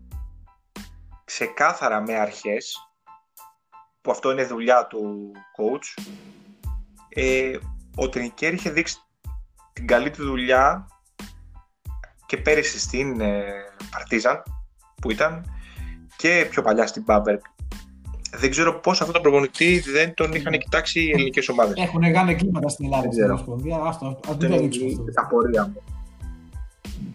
Εντάξει. Δεν θέλω, δεν θέλω να, να πούμε κάτι γι' αυτό. Δεν έχουμε τέτοιο θέμα συζήτησης ή άλλου. Ε, κοίτα, έχει δύο πάρα πάρα πολύ καλούς παίχτες. Έχει τον Λούσιτς, τον Σέρβο και έχει και τον Baldwin, τον πήρε τον Ολυμπιακό. Ε, μάλιστα στο τελευταίο παιχνίδι ναι. έβαλε 29 στην ε, Μπαρσελόνα, έτσι. Βλέπω πάρα πολλά σχόλια, άρθρα κτλ. που λένε ε, ο Baldwin παιχταράς, πώς δεν το κράτησε ο Ολυμπιακός κτλ. Η Bayern είναι ένας τεράστιος σύλλογος ποδοσφαιρικά. Μπασκετικά ακόμα νομίζω ότι βρίσκεται στο στάδιο του που να σταθεροποιηθώ κάπου, να κρατήσω ένα κορμό, να κάνω κάποιες μεγάλες νίκες όπως αυτές με την ε, που μου δίνουν χαρακτήρα και χτίζω. Ε, υπάρχει ηρεμία, καταρχάς υπάρχει οικονομική ευημερία, ok, okay, πολύ βασικό αυτό. Ε, πολύ προσεκτικές κινήσεις στο μεταγραφικό παζάρι και σου ξαναλέω, είναι τεράστιο credit όλο αυτό του Τρινκέρι. Τεράστιο credit. Έχει χτίσει την ομάδα γύρω στο, από τον Baldwin και τον ε, Έχει στο 3 τον Τζέντοβιτς, που ξέρω ότι ναι, ναι, το ναι. γουστάρει πάρα πολύ αυτό τον παίχτη, το Ζλάτα. Εμένα μου αρέσει πάρα πολύ ο Τζίψερ. Πολύ, πολύ μπάσκετ. Ο Τζίψερ, ε, ο Τζίψερ πώς λέγεται. Ο; Ο Ζήφια, το τεσάρι, πάρα πολύ καλός. Ε, μπορεί να παίξει και ε, Εννοείται πως είναι ένας ε, pop-out ψηλός. Με πάρα πολύ καλά από τρίποντο. Έφερε τον ε, Reynolds, ένα ψηλό, πάρα πολύ καλό αθλητικό, με εμπειρία κι αυτός. Όχι, έχει φύγει ο Τόμας. Νομίζω backup στο 5 έχει τον Μάρκολ Τόμα. Έχει φύγει ο Τόμας, έχει πάρει τον. Ε, ε, backup στο 5 είναι ο Ραντόσεβιτς. Και έχει, και, και έχει πάρει και τον Γκίστ που παίζει 4 5 Ναι, τον είχε.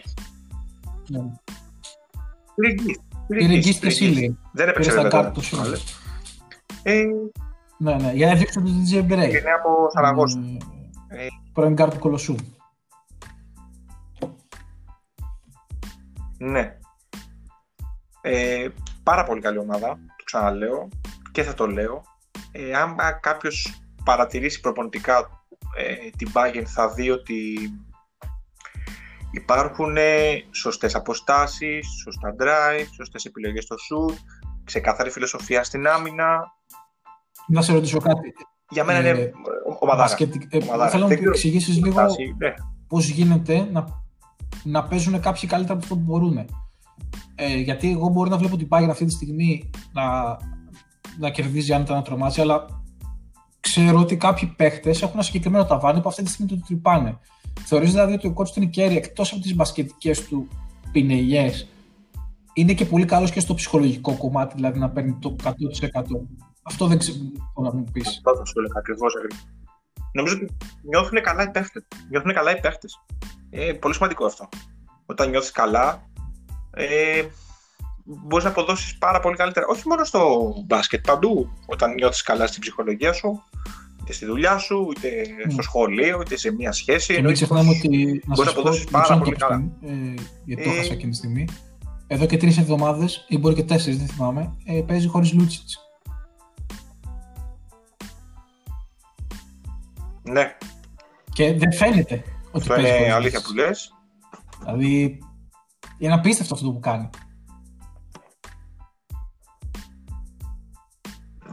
Είναι αυτό που σου λέω ότι είναι ομάδα ξεκάθαρα με αρχή, μέση και τέλος. Και για μένα, νομίζω ο Λούσιτ του Ωραία, χρόνου... εγώ για να κλείσω το θέμα της Bayern, ίσως από τη είναι δικιά σε μου μεγαλύτερο- πλευρά, θα σου πω ότι συμφωνώ απόλυτα σε αυτά που λες και μου αρέσει πάρα πολύ ως ομάδα, αλλά να βάλω μια παρέθεση. Επειδή ξεκίνησε από τα σχόλια του Baldwin για τον Baldwin κτλ. Να πω κάτι που το ξέρεις και εσύ προφανώς, ότι δεν είναι ίδιος παίχτης ένας που παίζει πολλά λεπτά και έχει την μπάλα στα χέρια του με το να τον πάρεις και να τον βάλεις πίσω από τον Σλούκα. Διότι ο Ολυμπιακός πήρε μια απόφαση το καλοκαίρι. Όντως, ακούστηκε το ενδεχόμενο να μείνει ο Baldwin. Γιατί είναι στον Ολυμπιακό. Μην νομίζω ότι δεν είναι χαζή στον Ολυμπιακό. Από πέρσι είχαν δει ότι ο Baldwin είναι καλός παίχτης και τον πίστεψε και ο Μπαρτζόκας κάποια στιγμή. Αλλά είναι ένα παιδί που όπως βλέπεις θέλει την μπάλα στα χέρια του. Αυτό στον Ολυμπιακό του Σλούκα πρώτα και μετά τους Σπανούλη, γιατί πλέον είναι πρώτος ο Σλούκας, δεν θα γινόταν. Και το μπάσκετ, στο μπάσκετ το Α και το Ω, το ξέρεις και εσύ καλύτερα, είναι η ρόλη. Αν έχεις ρόλο, αν έχεις ρόλο, μπορείς να παίξεις πολύ καλύτερα από αυτό που μπορείς. Εννοείται αυτό, εννοείται. Ε, συμφωνώ σε αυτό που λες. Απλά θα πω μόνο το κακό των ελληνικών ομάδων είναι ότι δεν δίνουν πίστοση χρόνου σε παίχτες.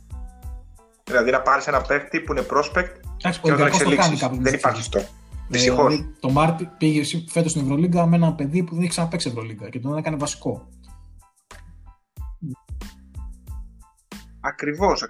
Αυτό που θέλω να σου πω είναι ότι ο Ολυμπιακός νομίζω έχει επενδύσει πολύ παραπάνω στον τομέα Ναι, του ο σκάουτ. Ολυμπιακός το προσπαθεί απλά ήταν η ε, θέση αυτή δύσκολη για τον Baldwin. Και είναι και ο Baldwin τέτοιος παίχτης που δεν μπορεί να. Δηλαδή, ο Baldwin, τι θα του πεις, παίξε 5 λεπτά για να κερδίσεις τα 10 και μετά τα 10 να γίνουν 15, θα τον έκαιγε όπως πέρσι. Ενώ φέτος του είπε 25 λεπτά, η μπάλα δικιά σου, εδώ είσαι.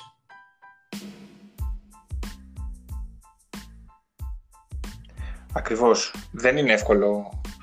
Το καταλαβαίνω όπω το λες και μάλιστα ε, επειδή τώρα βλέπω λίγο, έχω πει σε ένα site να δω λίγο κάποια στατιστικά, ο Baldwin έχει 261 κατοχές και ο αμέσως δεύτερος είναι ο, ο Reynolds με 188. Δηλαδή καταλαβαίνετε ότι πάμε για, μια, για, για 80 κατοχές Τρομερό, διαφορά. τρομερό, 80 ναι. κατοχές είναι ένα παιχνίδι σχεδόν. Δηλαδή, οπότε καταλαβαίνετε ότι η ομάδα είναι ξεκάθαρα στημένη πάνω στο Baldwin, το οποίο Ναι, εντάξει, μπορείς να μην τους βγεις. μπορούμε να πούμε ότι είναι Ναι. κορώνα γράμματα. Αν, ε, αν θα σου βγει ή όχι. Δεν ξέρω, για να, για να το κλείσουμε τη Bayern, θέλω να ξέρω, μου πεις για αν μένα πιστεύεις είναι ότι θα κάτι. κάνει κάτι, και όταν λέω θα κάνει κάτι εννοώ το Final Four. Νομίζω πως όχι. Δεν νομίζω ότι μπορεί να διεκδικήσει στο Final Four. Μακάρι, ε, εκτιμώ απεριόριστα τον ε, Τρινκέρι σαν προπονητή. Μ' αρέσει πάρα πολύ η λειτουργία όλης της ομάδας, αλλά δεν ξέρω αν μπορεί πραγματικά η μπασκετική Bayern, η φανέλα της μπασκετικής Bayern να σηκώσει το, το, το Να Final πάρει. Four. Δηλαδή, το Final Four εννοώ να καταφέρει να Συμφωνώ μπει σε απόλυτα σε στο αυτά που Final λες, απλά εγώ θα βάλω μια πάει, παράμετρο να πάει. μη μπασκετική, η οποία αφορά την εποχή που ζούμε και ότι το, το, το είπε κάπου ο Βαγγέλης Μάντζαρης, κάπου το άκουσα, ότι οι παίχτες μπορεί να παθιάζονται, μπορεί να ξέρουν ότι παίζουν στην Ευρωλίγκα, αλλά όταν μπαίνεις σε ένα άδειο γήπεδο είναι πολύ διαφορετικό το συνέστημα. Ε, και, και εγώ προς το όχι ήμουνα, αν με ρώταγες αν θα πάει στο Final Four, αλλά πραγματικά με αυτά που βλέπω, ειδικά τις εβδομάδες που παίζει χωρίς το Λούτσιτς, και επειδή τα γήπεδα θα είναι άδεια, δεν θα βάζω το χέρι μου στη φωτιά ότι δεν θα πάει. Λόγω της Καλά, κατάστασης. εννοείται εννοώ. αυτό, για τίποτα δεν είμαστε σίγουροι, αλλά.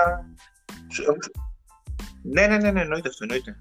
Σου λέω την άποψή μου ότι δεν ξέρω. Κάπου δεν με πείθει τόσο. Δεν με πείθει ενώ Ναι. να πάει για Final Four. Όχι ότι δεν είναι καλή ομάδα. Έτσι, μην το... Δηλαδή, η φανέλα της Bayern δεν είναι ίδια Ναι. με τη φανέλα π.χ. της Αλγύρης. Σου λέω ένα παράδειγμα τώρα. Όχι, όχι της Αλγύρης ε, για μένα θα πάει στο Final Four, αλλά καταλαβαίνεις τώρα την ιστορία και λίγο των ομάδων. Αυτό είναι που σου λέω ότι Μμμ. ακόμα πιστεύω ότι η Bayern ψάχνει μπασκετικά. Έχει, έχει επενδύσει και πάρα πολύ στο, Ναι. στο scout. Και στο γήπεδο. Να Θα το, κάνει και να το γήπεδο. ξέρεις αυτό. Το οποίο το γήπεδο θα τα ανεβάσει τουλάχιστον ένα επίπεδο, γιατί ναι, ναι. θα γεμίσει τα ταμεία της από πλευράς εισιτηρίων, αν και όποτε επιστρέψουμε στην κανονική κατάσταση. Ε, και πάει για πολύ μεγάλο μπάτζετ τα επόμενα χρόνια η Bayern. Δεν ξέρω αν το ξέρεις σαν ε, δημοσιογράφος. Όχι, νομίζω πως δεν. Ε, ε, αν έχει κοινό ταμείο με το ποδόσφαιρο, μόνο αυτό δεν ξέρω. Ενδεχομένως να υπάρξει κάποια βοήθεια, ξέρω εγώ, αλλά δεν νομίζω ότι συνάδουν τα δύο Δεν το, δεν το λέω σίγουρα, δεν το ξέρω. Ε, Okay. Απλά το βλέπω, το βλέπω και τις κινήσεις. Δηλαδή θεωρώ ότι αν με χάνει κοινό ταμείο, επειδή η Bayern στο ποδόσφαιρο ακριβώς είναι top, ε, δεν νομίζω ότι θα τους άφηναν με τον. Ε, με Αμερικανούς δεύτερης διαλογής. Διότι όπως όλα αυτά που αναλύσαμε πριν είναι σωστά, αλλά δεν πάβουν να είναι Αμερικανοί δεύτερης διαλογής. Όλοι. Οπότε δεν νομίζω. Δεν νομίζω δηλαδή το κάνε Ακριβώς. από πεποίθηση. Νομίζω ότι πιο πολύ ζουν στα έσοδα-έξοδα στο μπάσκετ ε, και γι' αυτό ακριβώς είχα διαβάσει αυτό ότι όταν θα γίνει το γήπεδο το καινούριο θα, θα τους βοηθήσει να ανέβουν επίπεδο.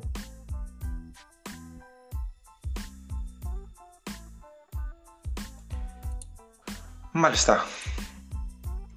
Προχωράμε στη δεύτερη θέση, συναντάμε τη Real με ρεκόρ 12-5. Ε, Μεγάλο ερωτηματικό η φυγή του Καμπάτσο για το NBA. Νομίζω ότι θα τη στοιχήσει στα, στα δύσκολα. Προς το παρόν είναι από τις ομάδες που ξέρει πώς να κερδίζει.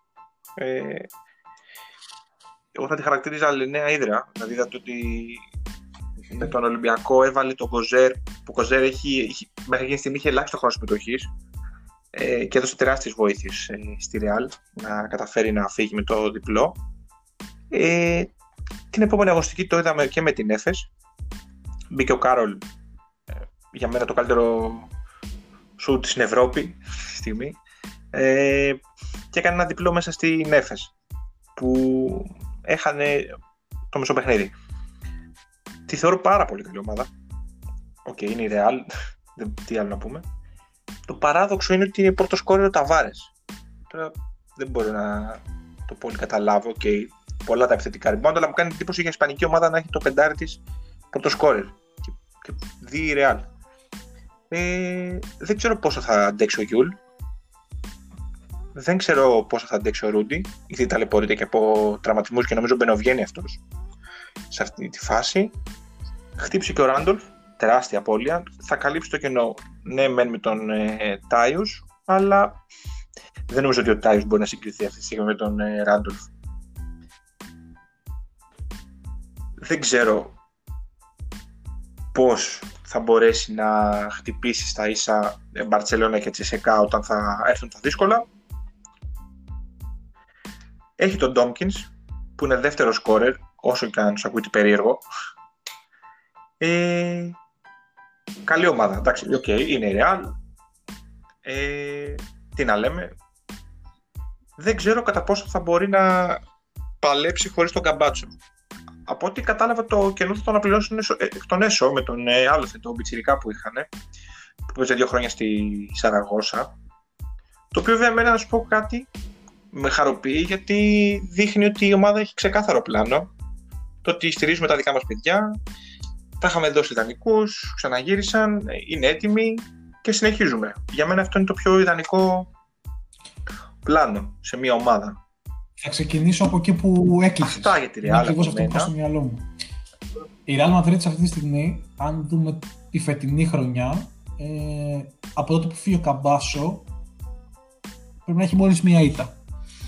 Και αυτή στο σουτ από την Τζεσικά αν δεν κάνω τρομερό λάθος. Γενικά παίζει καλά, αλλά είναι μια ομάδα. Ε, θα σου απαντήσω και σε αυτό με τον Ταβάρες, τι πιστεύω εγώ, αλλά θα σου πω για, γενικότερα σαν σύλλογος ότι είναι μια ομάδα η οποία δεν μπορεί να χάσει γιατί ακριβώς είναι πιστή στο πλάνο της. Αυτό που θέλω να πω είναι αυτό που είπες και εσύ, ότι αυτή η Real έχει ένα πρόσωπο, μια διαδικασία από τα τέλη νομίζω του 2013 μετά το 2014, 2015 το πήρα και συνεχίζει μέχρι σήμερα. Με ίδιους παίχτες πολλούς, με καινούριους να μπαίνουν και με μια καλή αποτελεσματικότητα. Γιατί εμείς μπορεί να κοιτάμε ποιος θα πάρει τη EuroLeague και ποιος θα την πάρει, αλλά δεν γίνεται κάθε χρόνο να την παίρνει η ίδια ομάδα. Και η Real είναι μια ομάδα που από το 2015 και μετά, από το 2013 που είπαμε και μετά, έχει πάρει τη EuroLeague δύο φορές, που είναι πάρα πολύ καλό ποσοστό. Οπότε εγώ πιστεύω ότι αυτή η ομάδα και επειδή ξεκίνησε και με starters στο τελευταίο της μάτς στο, στην ΕΦΕΣ με τον Αλοθέν στον Άσο και τον Καρούμπα στο 4 ε, αυτό θέλει να κάνει.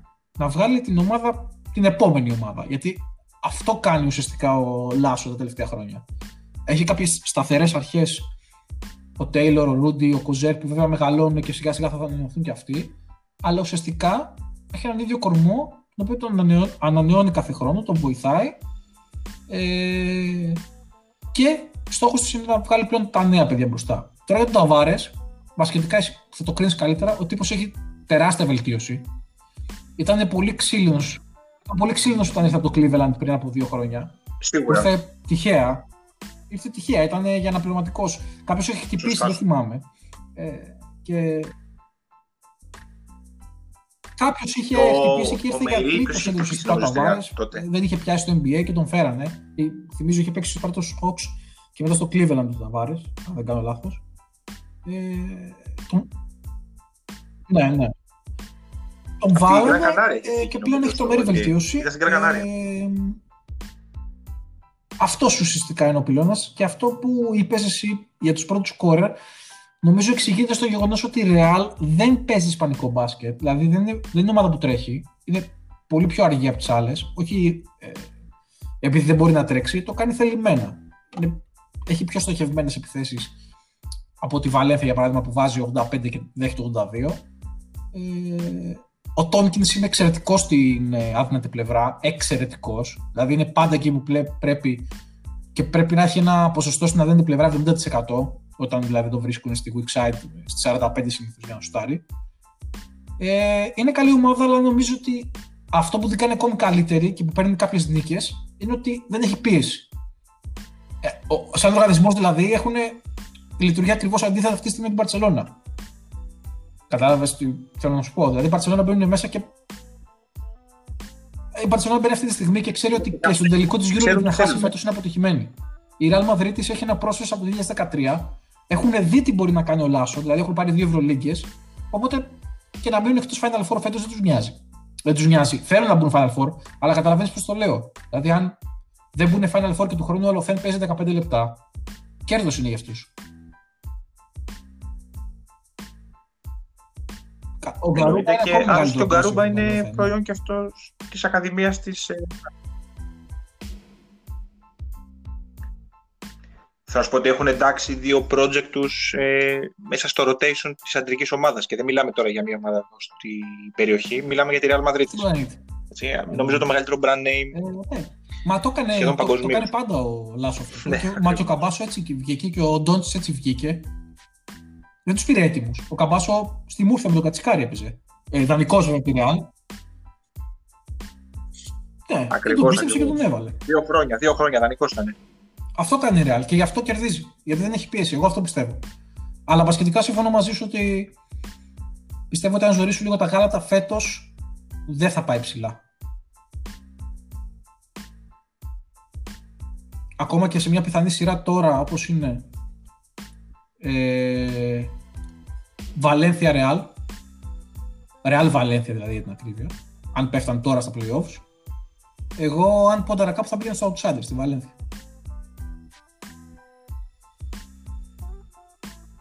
Μην ξεχνάς ότι στη regular season προς το παρόν η Βαλένθια έχει κερδίσει έτσι, μέσα στην ε, Real. Αλλά τη χαίρομαι τη Real. Δηλαδή, μπορεί να συμφωνώ ότι μπασκετικά φέτος ίσως δεν πάει ψηλά, αλλά τη χαίρομαι τη Real. Real. Είναι τρομερό, τρομερή δουλειά της.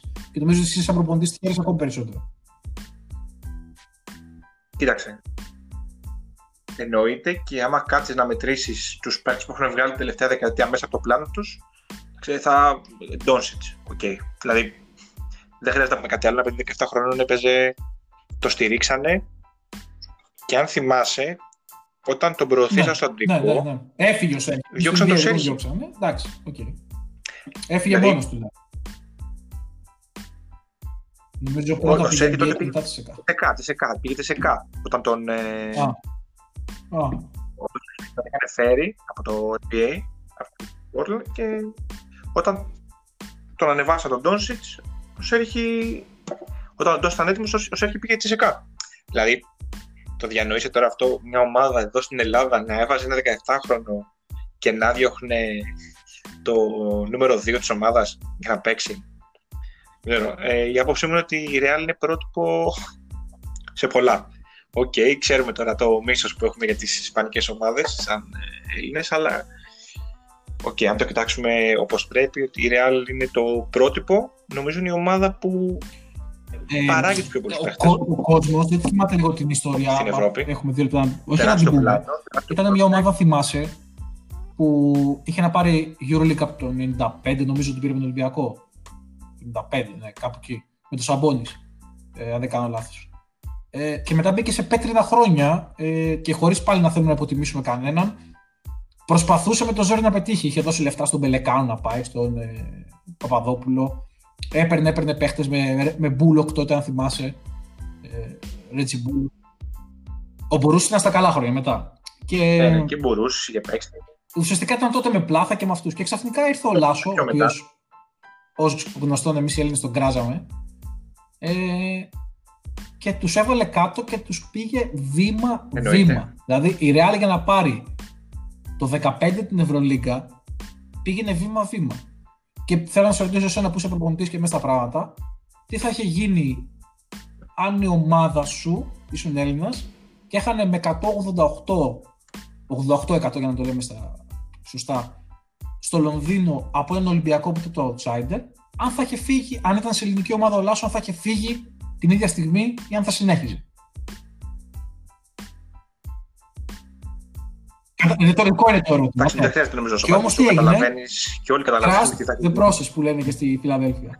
Trust the process και δύο χρόνια μετά το Λονδίνο την πήρε την Ευρωλίγα και όχι μόνο την πήρε, επειδή πάλι ξέρεις καλύτερα από μένα επειδή είσαι προπονητή, και το 15 και το 17 η Real έπαιξε και ωραίο μπάσκετ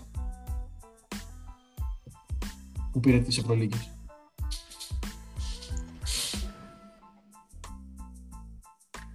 Εννοείται αυτό, συμφωνώ σε όλα. Ε, απλά θέλω να ξαναπώ ότι ε, μου αρέσει πάρα πολύ το πώς λειτουργεί αυτή η ομάδα. Θα το λέω συνέχεια αυτό που δεν έχουμε εδώ πέρα. Δεν υπάρχει ένα ξεκάθαρο πλάνο, μια στήριξη σε κάποιον προπονητή, σε ένα project.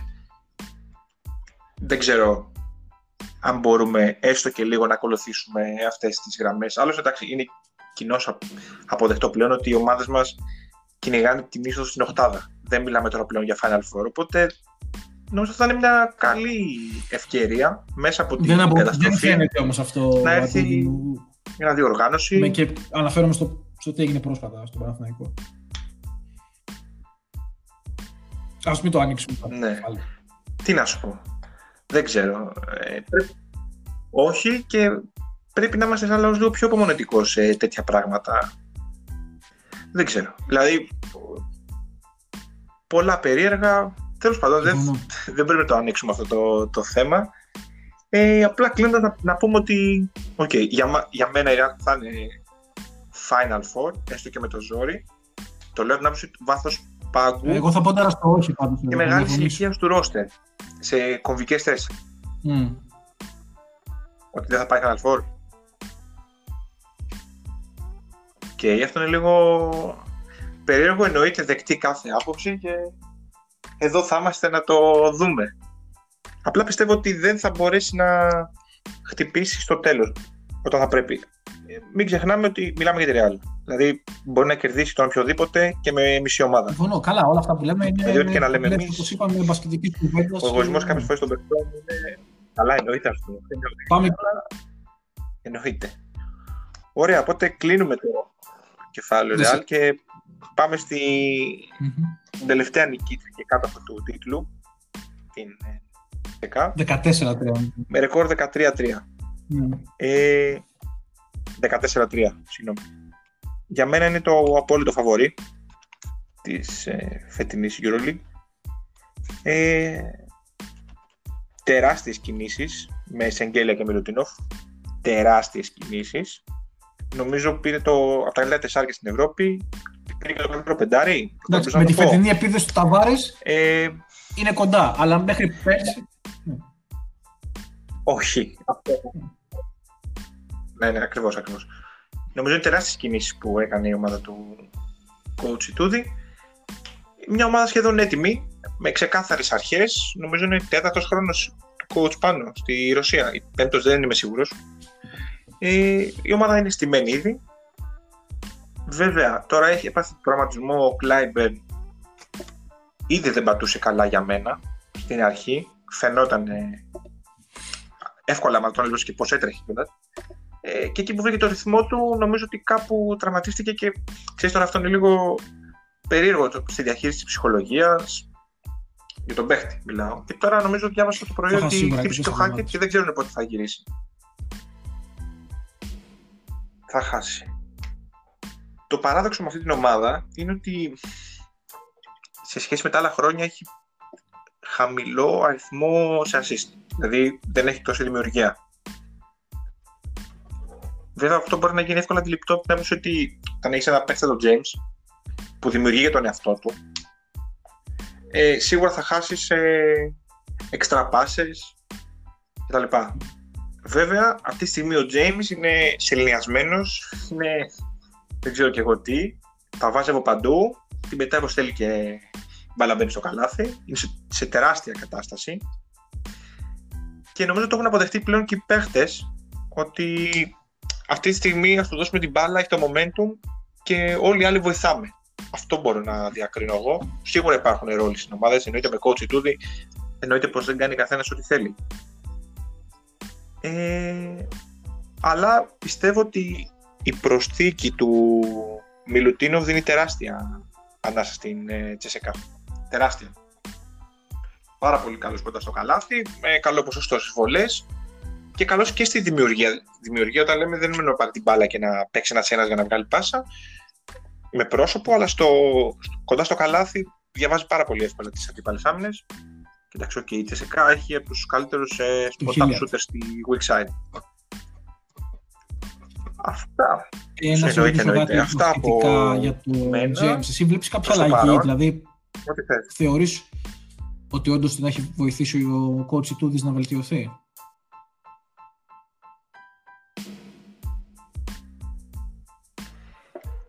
Ε, πιστεύω πως ναι. Πιστεύω πως ναι.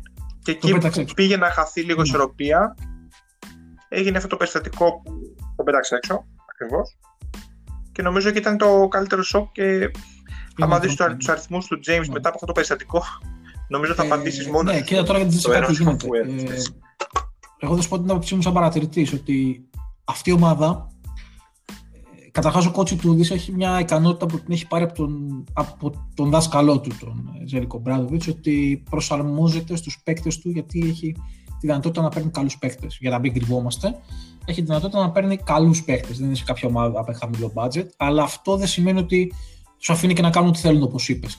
Όπως ε, σωστά είπες. Δηλαδή, παίρνει αυτούς που θέλει, προσαρμόζεται εν μέρει και αυτός στο παιχνίδι τους. Δηλαδή, δεν είναι μόνο ο James που έχει κάνει παραχωρήσεις, έχει κάνει και ο κότσι Τούδη παραχωρήσεις στο παιχνίδι του James, που δεν θα τις έκανε προφανώς για κάποιον άλλο παίκτη. Ε, Σίγουρα.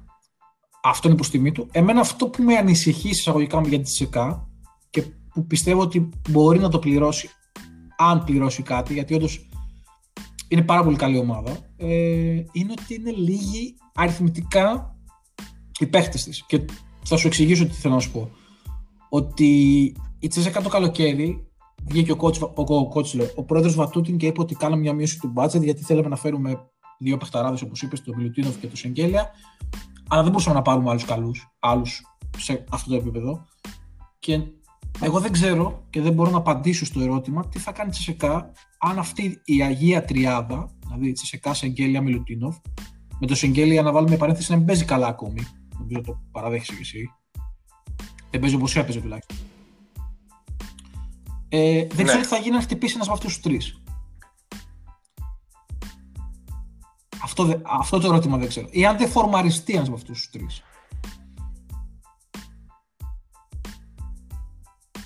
Νομίζω ότι ο Ιτούδης είναι αρκετά έμπειρος για να ξέρει πότε να φορμαρίσει και να, να περιμένει την κοιλιά της ομάδας. Νομίζω ότι είναι πολύ ελεγχόμενο αυτό, αυτό. που ήθελα να πω εγώ είναι ότι ισχύει αυτό με τη Ε, Zenit. Δηλαδή είναι λιγότεροι και αυτό, αυτό από τη μία έχει το καλό και από την άλλη έχει το κακό. Ότι τους βοηθάει να βρουν ομοιογένεια. Δηλαδή αυτή τη στιγμή ο κότσι του έχει δύο ψηλούς που αν παίξουν 35 λεπτά δεν θα υπάρξει κάποιος από πίσω να γκρινιάξει.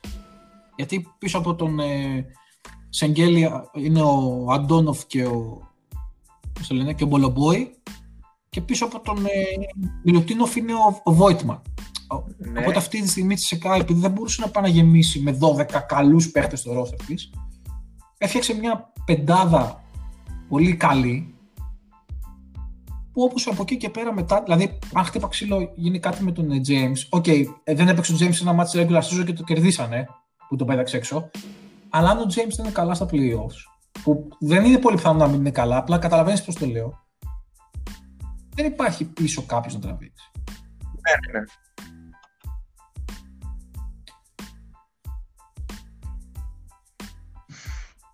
Θα σου πω ότι θα το έχεις παρατηρήσει και εσύ. Σε κάποια φάση ο νούμερο ένα παίχτης Ναι, της, έπαιζε ε, πολύ της καλά, έκανε ο ναι. Χάκετ. Δηλαδή, όλοι έχουμε στο μυαλό μας το Χάκετ ως ένας αμυντικό αμυντικό πολυεργαλείο, ένα παίχτη προπονητή, playmaker, που θα θέλαμε όλοι και θα, θα χωρέσει σε οποιαδήποτε ομάδα και ήταν αυτός που έβγαινε μπροστά. Δηλαδή, είχε ένα τεράστιο ποσοστό στο τρίποντο που δεν το πιστεύαμε. Οπότε ξέρεις, δεν ξέρω κατά πόσο μπορείς να τη βλάψεις αυτή την ομάδα. Θα μου πεις, μιλάμε για regular season και όχι για playoff που είναι πολύ πιο στοχευμένα. Βέβαια, το ξέρουμε ότι Αυτό σε θα το καλύτερο κάνουμε rotation μυστικά. στα Ε, playoff. Εμένα Αυτό το ξέρουμε. μου φαίνονται λίγοι. Δεν ξέρω αν είναι στο δικό μου μυαλό μόνο αυτό. Αλλά μου φαίνονται λίγοι. Μου, λίγοι αλλά καλοί εννοείται. Δηλαδή έχει μια πεντάδα απίθανη. Ναι, δηλαδή αν είναι, αν είναι καλά ο Κλάιμπερν, η πεντάδα All-Star James, Ευρώπης. Χίλαρτ, Κλάιμπερν, Σεγγέλια, Μιλουτίνο, αυτό που λες, είναι για All-Star Game Ευρώπης. Από πίσω υπάρχει ο Χάκετ, το Στρέλνιεξ, ο Βόιτμαν, ο Μπολομπόη, παίχτες που είναι στον ναι μεν αλλά, καταλαβες. Δηλαδή, δεν θυμάσαι τι μου έλεγες πριν για τον, ε, για τον Ναι. Μιλάνο στην αρχή της κουβέντας μας. Αυτή τη στιγμή το Μιλάνο που έχει στον Άσο Αντιλέινι με Ροντρίγκεθ έχει πολύ πιο μεγάλη πολυτέλεια από, τον, ε, από κάποια άλλη ομάδα. Δεν ξέρω. Ε, εγώ για τη Ζεσεκά μου αρέσει. Τη βλέπω πολύ dominant. Δηλαδή παίζεις μαζί της και είναι κυρίαρχη στο παρκέ. Αλλά τους βλέπω λίγους. Δεν ξέρω. Και σε Ναι, μια χρονιά με εννοείται αυτό. κορονοϊό δεν είμαι, δεν είμαι τόσο ζεστός.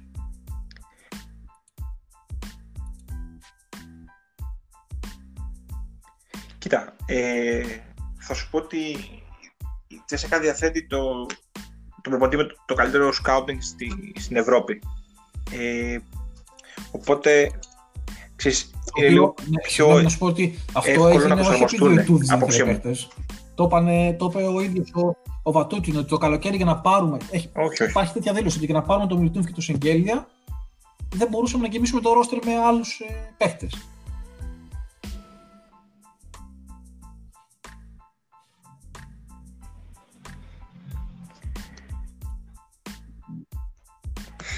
Τι να σου πω, κοίταξε, εντάξει, δεν θέλω να είμαι αρνητικός και δεν θέλω ξέρεις, να λέω ότι ποιο θα χτυπήσει και αν, αν υπάρχει πλάνο Β, Γ κτλ. Νομίζω ότι θα υπάρχει.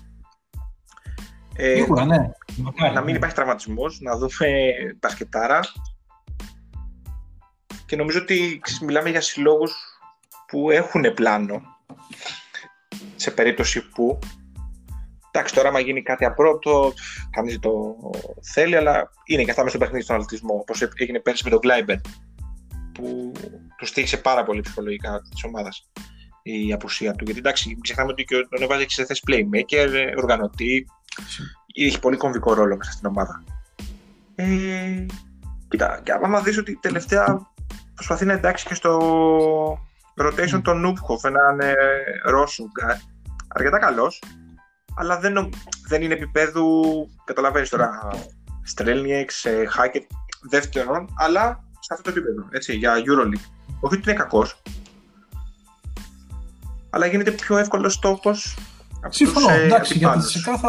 Εντάξει, είναι σούπα, είναι dominant, είναι ομαδάρα. Θα το δούμε στην πορεία πώς θα πάει. Εγώ θεωρώ ότι είναι λίγοι. ξέρουμε ότι ο Μελωτίνοφ ε, κουβαλάει και τραυματισμό. Δηλαδή, Ναι, δηλαδή, είναι και αυτός ένας εμένα- παίκτης που πήρε πίσω τραυματισμούς. Αυτό με ανησυχεί ότι υπάρχει ο Μιλουτίνοφ και μετά. Όχι ακριβώς το χάος, αλλά όπως και να το κάνουμε, ένα δίδυμο Σεγγέλια Μιλουτίνοφ με ένα δίδυμο Σεγγέλια Βόιτμαν δεν είναι το ίδιο. Δεν είπα ότι είναι κακό, αλλά δεν είναι το ίδιο. Να μου πει καμία ομάδα δεν έχει ίδιους παίχτε σε ακριβώς, μια θέση. Ναι. Αλλά πιστεύω ότι αν δεν υπήρχε το COVID και αυτή η μείωση του budget, ο Ιτούδης θα είχε πάρει ε, σίγουρα ένα γκάρτ ακόμη. Πιστεύω. Πιστεύω, δεν ξέρω, δεν μιλάω με τον coach του.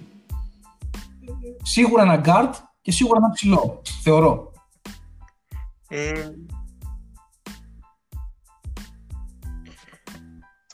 Κοίτα, όλοι έχουν προσαρμοστεί σε αυτή την οικονομική κρίση εν μέσω κορονοϊού. Αλλά πιστεύω ότι αυτή η ομάδα έχει πλάνο και μάλιστα να σου πω ότι την προηγούμενη εβδομάδα που παίζανε με τη Μιλάνο είχε ένα σχήμα, στο 3 είχε τον Αντόνοφ, στο 4 είχε τον ε, Σεγγέλια και στο 5 τον ε, Μιλουτίνοφ. Και αν θυμάμαι καλά, νομίζω δεν είχε τον Σεγγέλια, είχε τον Βόιτμαν. Δηλαδή, ναι, το Καταλαβαίνεις τώρα στο 3 ναι, ναι. τον ε, Αντόνοφ. Ένα παιδί που είναι στο 2-8-2-9. Έχει ναι, ναι, ναι. Και τους έχει κοιτάξει τα λοιπά. Να σου πω ότι και αυτό που σου νομίζω ότι η ομάδα είναι ένα βήμα μπροστά. Και παίρνει το 100% από τους παίχτες του. Πάρα πολύ. Αυτό θα έλεγα τώρα. Ωραία. Ε. Συμφωνώ και εγώ. Και μένα, εγώ το ερωτηματικό το έβαλα σαν ερωτηματικό. Γι' αυτό ακριβώς ότι που... αυτή τη στιγμή που μιλάμε η σε κάνει νούμερο ένα φαβορή δεν αλλάζει. Λοιπόν, όχι, όχι, όχι. νομίζω καλά τα είπαμε. Βγήκε λίγο πιο μεγάλο από ό,τι περιμέναμε. Ωραία. Αλλά εντάξει. Ναι, ναι. ναι εντάξει, νομίζω ότι μπορούμε να μιλάμε ακόμα για πρώτες ε, φορές. Ίσως ε, στα επόμενα να κάνουμε λίγο πιο smooth την κατάσταση, να βγάλουμε κάποια πιο μικρά σε διάρκεια podcasts και να είναι μόνο για μια ομάδα, για να μας δώσει αυτό και την ευκαιρία να μιλήσουμε παραπάνω για την ίδια την ομάδα, όχι μόνο για να μην κουράσουμε τον κόσμο. Ακριβώς. Εγώ νομίζω ότι αυτό νομίζω ότι πρέπει να κλείσουμε να μεθόνηση, να παραπέμψουμε το, αυτούς που θα μας ακούσουν να γράψουν από κάτω τι θέλουν να ακούσουν σαν κουβέντα. Εννοείται, το είπαμε και στην, ε, στην αρχή, ότι να ακούσουμε και προτάσεις πιο ειδικές, αν ε, θέλετε κτλ. Αν σας άρεσε, εννοείται αυτό. Εμείς σίγουρα θα τα ξαναπούμε σύντομα. Ε, σίγουρα επόμενο θέμα θα είναι οι υπόλοιπες 10 ομάδες της EuroLeague ναι. και νομίζω ότι εκείνη έχει πιο πολύ ενδιαφέρον.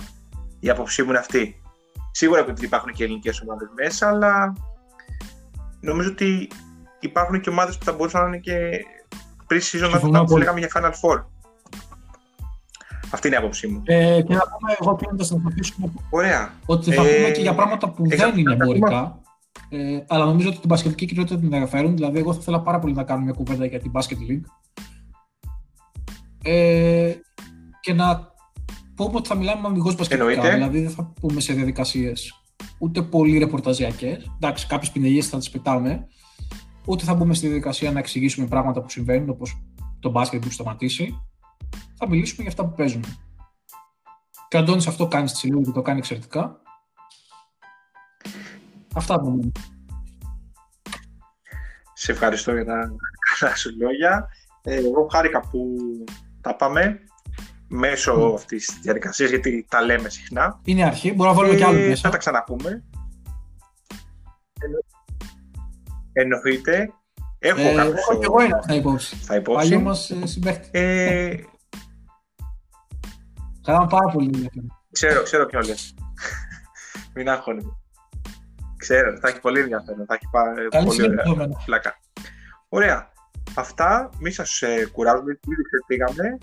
Ε, ελπίζουμε να δούμε σχόλιά σας, να ακούσουμε κριτικές τα λοιπά και θα τα ξαναπούμε